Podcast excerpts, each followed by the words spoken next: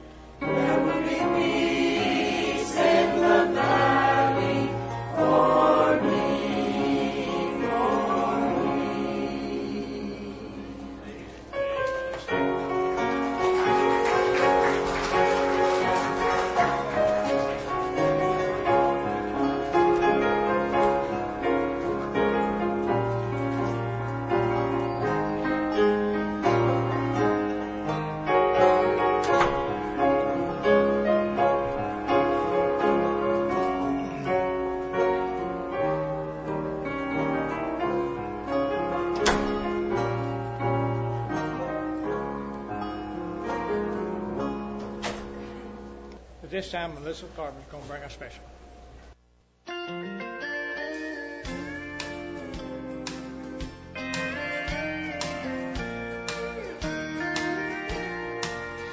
Life is easy when you're up on the mountain and you've got peace of mind like you've never known.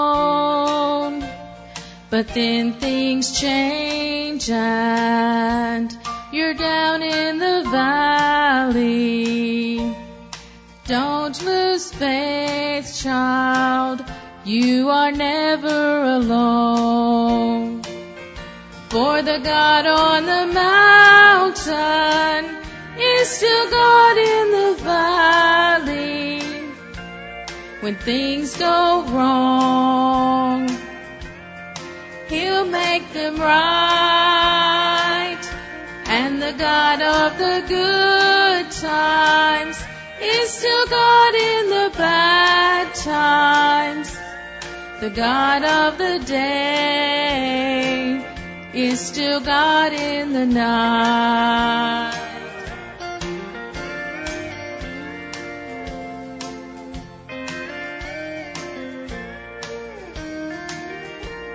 We talk of faith when we're up on the mountain, but the talk comes easy when life's at its best. It's down in the valley of trials and temptations. That's when faith is really put to the test. For the God on the mountain is still God in the valley. When things go wrong, He'll make them right. And the God of the good times is still God in the bad times. The God of the day is still God in the night. The God of the day is still God in the night.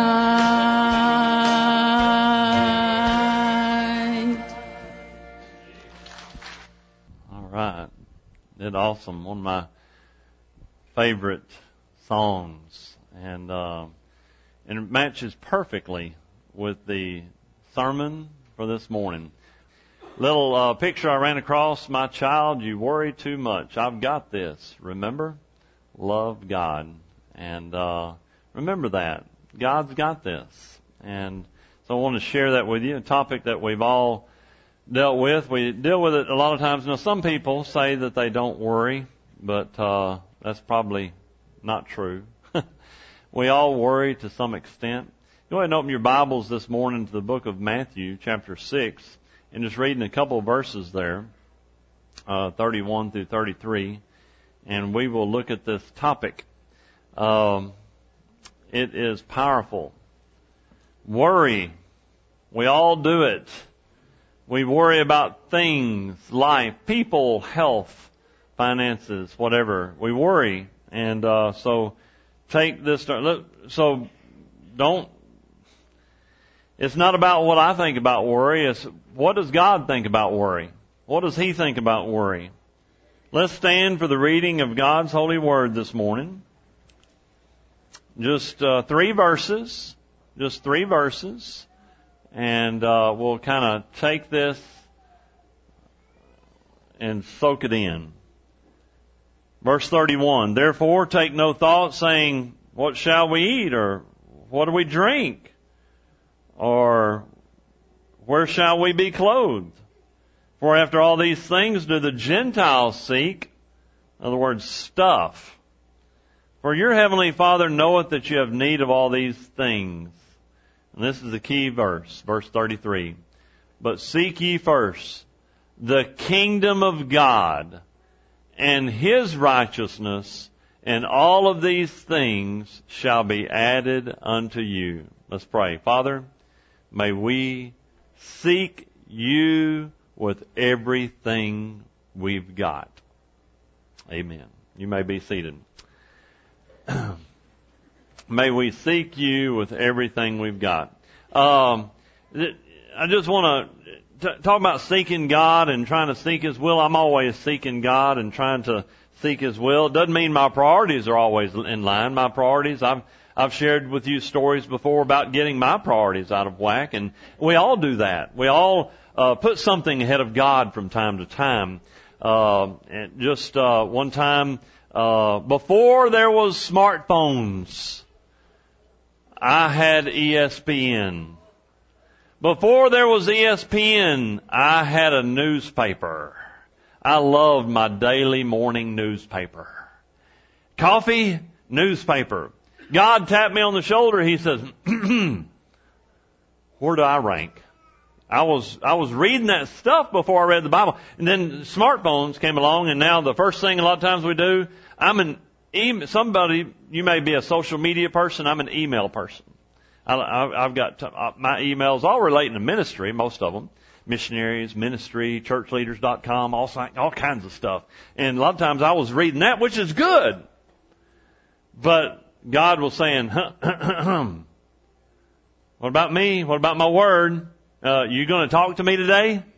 And so, but seek ye first. The verse 30, how do you do verse 33? I was listening to God and, uh, before church camp.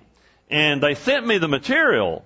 And the material is uh, about Romans 12:1, you know, and he, he said, you know, I beseech you therefore by the mercy of God to present your bodies a living sacrifice, holy, acceptable unto God, which is your reasonable service. Verse 2, and be not conformed to this world, but be you transformed by the renewing of your mind, that you may prove what is that good and acceptable sacrifice. And so, uh, I, that, that's what it was about, being transformed.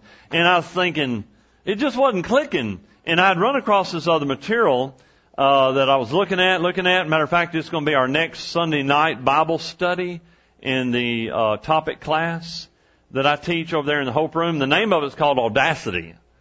And it's, uh, it's how to witness to homosexuals. And long story short, uh, you know, you witness to homosexuals like you do anybody else. And, uh, but there's some unique, uh, objections that you may be facing this and that. And as I'm like, well, I'm looking at this, I'm like, Lord, do you really want me to teach this? The name of the study again, audacity, and is based on the sentence that, uh, do you have the audacity to believe that God sends people to hell for, for just loving people? And, uh, that's the name, where the name comes from. And, uh, but anyway, I said, well, Lord, okay, I'll teach it. I don't know why I feel led to do this, but I will. And I went there and I started teaching it. And I had about 40 adults in my class for a church camp. These are the adults that are not cell group leaders and not plugged in or whatever. And all of a sudden, I was inundated with stories. And people's coming to me heartbroken. My, my children, my grandchildren, my sister, my brother, my friend. And I don't know how to talk to them. And I don't know how to approach them. I don't know what to say. And it was just unreal. And uh, there was people's experiences and testimonies and and I said, thank you, Lord. Thank, thank you, Lord, that you let me, that I listened to you and that I, and I spoke what you led me to speak on. And so, and it was just, it was amazing. And I didn't know it and then I'd all, I'd planned out my material and then they asked me to be on a panel and the panel is just three, uh, people who get up there in front of all the teenagers. And, uh, and then, uh, and they all get up there and, and, uh, you know, some of the, one of the questions that came up to me and said, well, does, uh, you know, why is God's Word, why does it, uh, say this and why does it say that? And, and they, it, the two topics was racism because of the Ferguson incident, the Baltimore incident, and the Charleston incident in our country. And I, and I talked to the kids bluntly and honestly and uh, I was very blunt with them, and so were the other two guys on the panel. I didn't know, and the other uh, topic was we only had two panel times, and the other topic was homosexuality because of the Supreme Court decision. Now, a lot of those things, that's another sermon, but a lot of these things will cause us to worry, and we'll worry. But the, in just two passages we're going to look at, and we're going to talk about uh, what causes worry, and then how to battle it. What causes worry, and how to battle it. There's, there's three causes of worry that I listed here. It's all in your outline, so you got plenty of ammunition, because uh, we always need ammunition, don't we? What is causing our worry? The very first one is just real simple, simply unbelief. Head to the book of Hebrews chapter 3 and uh, look at verse 18. Hebrews chapter 3 and verse 18. And of course, the writer of the book of Hebrews is using the story about the uh, the Hebrew people wandering in the wilderness. They didn't, go, didn't get to go in the promised land. And it says in verse 18, And to whom swear he that they should not enter into his rest, talking about the promised land, but to them that believed not. So we see they could not enter in. Why? Because of unbelief. So a lot of times in my life, what causes me to worry is I don't believe the, the little picture that I showed at the beginning where God said, Hey, I've got this. We don't believe God's got it. We gotta help Him out. And that, and that's it. So I don't believe that God can handle my problem. And really what we worry about usually never happens. Or maybe we worry about the outcome of something. Now again, worrying, I've preached this before, worrying is not a sin unless you don't give it to God. You, in other words, you feel it coming on, you feel worry happening, you say, okay, God, I need to give it to you. That's when it becomes sin. It's kind of like uh, David, and I've used this illustration before too. David saw Bathsheba, but that wasn't the sin. the sin was when he continued to saw Bathsheba. he just kept and said, "Oh man, I got to pursue this one." And so the sin was not sin; the sin was pursuing. So the sin, a worry is not the sin. You got it, boom, it happens. What are you going to do with it? What are you going to do with it? You going to you going to hang on to it? You going to leave God out of the picture? Unbelief. I don't believe God. I've got to take care of this because I just don't. I don't feel like letting it go. Unbelief. They didn't go into the promised land. Why? That scripture right there says they didn't go into God's rest. Why? They didn't believe God. I've got this. I've got this battle. No, no, no, no. Have you seen the problem? They were looking at people that were nine feet tall. They were looking at a land that had huge walls and cities. They were looking at a land that, I mean, I mean, every wall had a machine gun on it. No, just kidding. They didn't have machine guns then. But, I mean, they were blown away by the defenses. They were blown away by the size of everything. They, they said, there's no way, God, you can get this. And God saying, I can. I, they said, basically, they said this. You may not say, I don't believe God, but that's what our actions reveal. And then next, not going to Him. A lot of you love this scripture. Love, I love it. It's awesome. Matthew chapter 11. Okay? Verse 28. So, you know, before we really get on our knees, before we really pour out our heart and come down and pray about something, I have, uh, people have come to me before with their problems. Before, Brother Michael, what do you think I need to do about this? What do you think I need to do about this thing right here? And, uh, and I'll say, well, how long's this been going on? And, uh, well, six months. And I'm really starting to pray about it.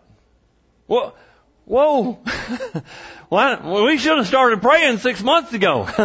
I mean, a lot of times we don't go to Him, but what does it say here in this passage? Take a look at it. Matthew 11, okay, beginning verse 20. Come unto me, all you that are, that labor and are, look, look at this next passage, are heavy laden. And I will give you rest. Take my yoke upon you and learn of me, for I am meek and lowly in heart. Again, you shall find rest. But folks, uh, uh, the whole thing about worry, uh, Jesus saying, I've got rest, you say, I got burdens. If you're worrying, it's like carrying a weight. How many of you have ever experienced this? How many of you have ever experienced this?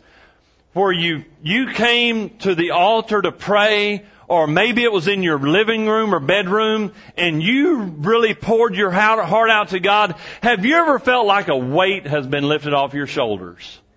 When you give it to God, have you ever felt that? If you ever haven't felt it, you hadn't ever given it to God. But when you give your, lay your burdens down, when you really give it to God, it's like a weight being taken off your shoulders. Come unto me, all you who are labor and are what? Heavy laden. I'll give you rest. Take my yoke upon you. I'm going to give you some more rest. And then he finishes up in verse 30, for my yoke is easy and my burden is light. So number one, I don't believe God. Number two, I don't go to Him. And then I don't trust Him. We've seen this great story in Mark chapter 4 verse 37. there was a big storm. And uh, maybe there's somebody going through a storm right now in your life. If you're saved, if you're saved and you're going through a storm in your life right now, guess who's in the boat with you? Wake him up. Okay, Jesus, I need you here. And Jesus can give you peace in the middle of the storm. And I must have forgot to put that one in. Thank you, Kenneth. You're awesome. and it says there's a big storm, verse 38, and he was in the hinder part of the ship asleep on a pillow. And it said, this is a, this is not a rhetorical uh, question. This question here is panic.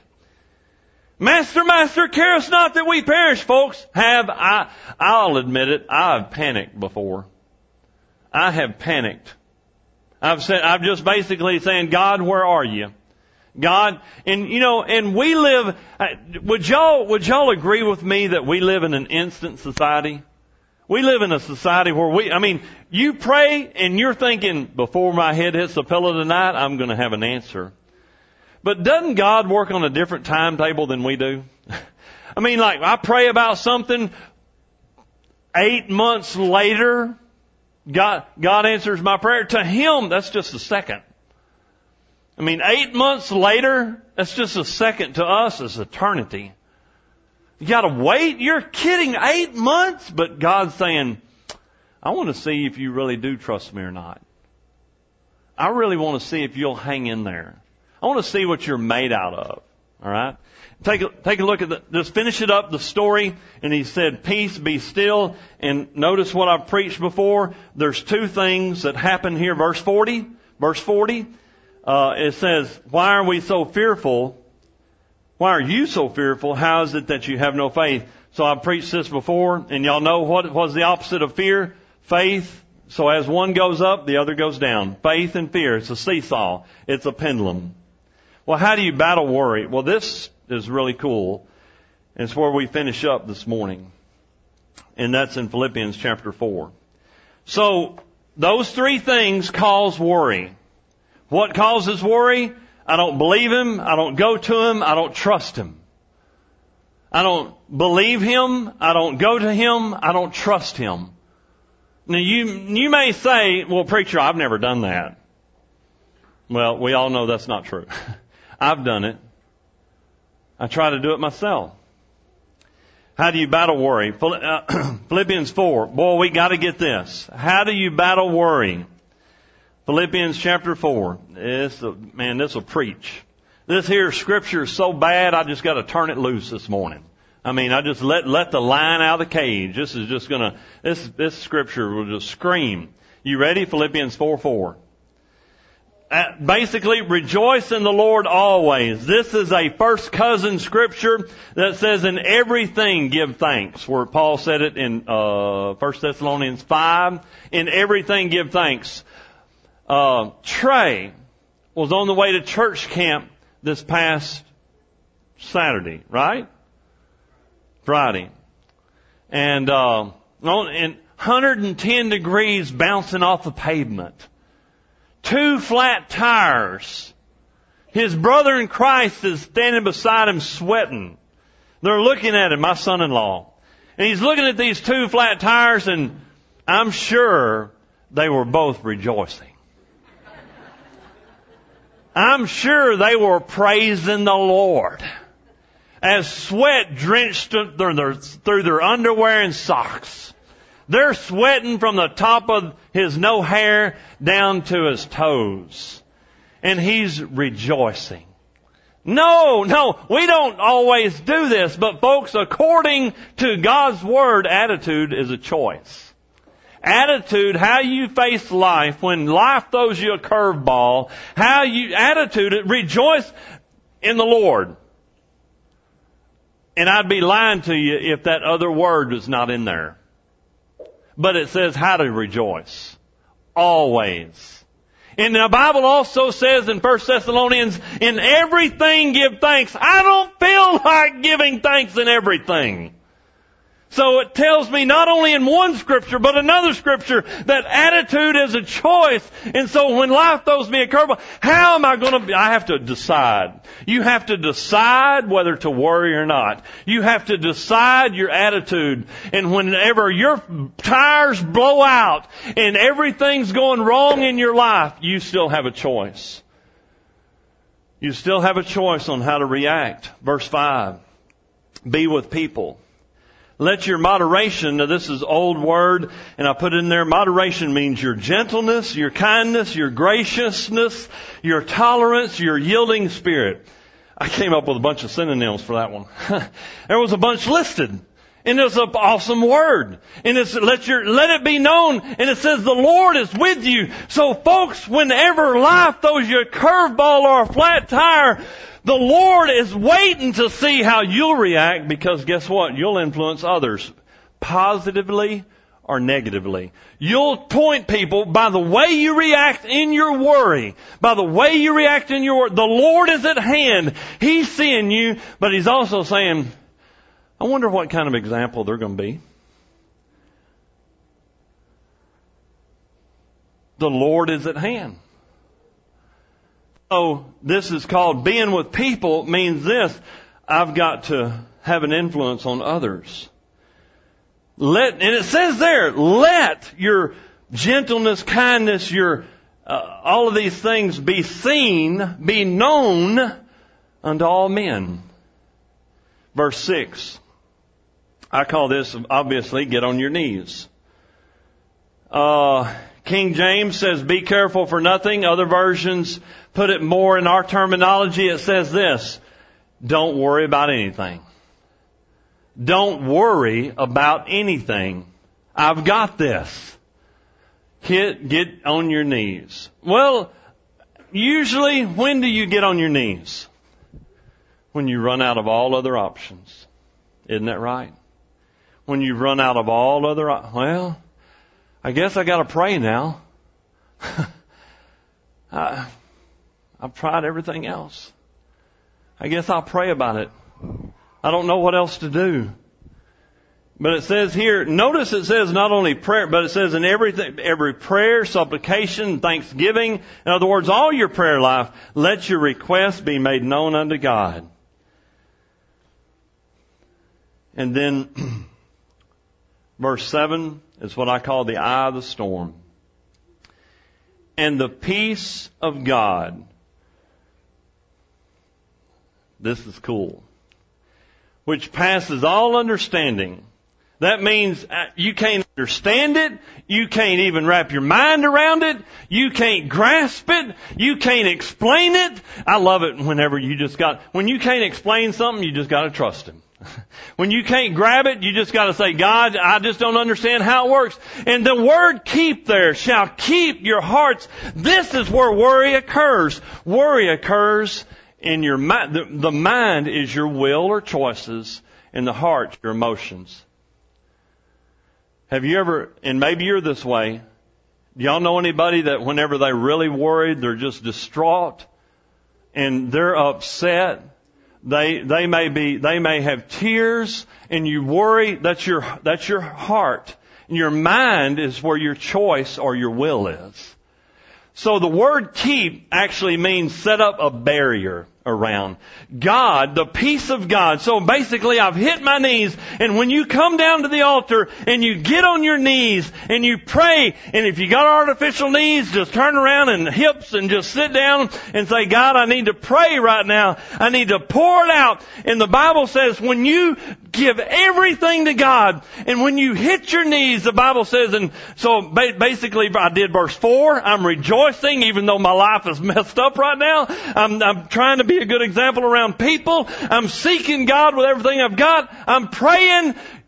That'll happen. But you can't understand how it happens. Because that's what it says. The word keep means protect. The word keep means guard. The word keep means God will grab your heart and grab your mind and he'll keep the devil at bay. But you gotta do verse 4, 5, and 6 to get 7. But a lot of times we don't get there. We don't do what God wants to do. The very last thing, what do you need to do this morning? You need to believe Him. You need to go to Him and you need to trust Him. as we prepare for a hymn of invitation. Would you do that this morning? God wants you to trust Him. Let's bow for a word of prayer. Father, I thank you for this opportunity that we have. I thank you that you love us more than anything. I know that there's individuals here this morning that are are just they've got worry burden them down. I, I've experienced it. It seems like the older I get, and the older my kids get, the more I worry. I worry about the the future. And I know I need to let it go. Need to give it to you. Dear Lord, help me to do that each and every day so that people can see how you work in our lives. Help me to trust you with everything I've got. In Jesus' name, amen.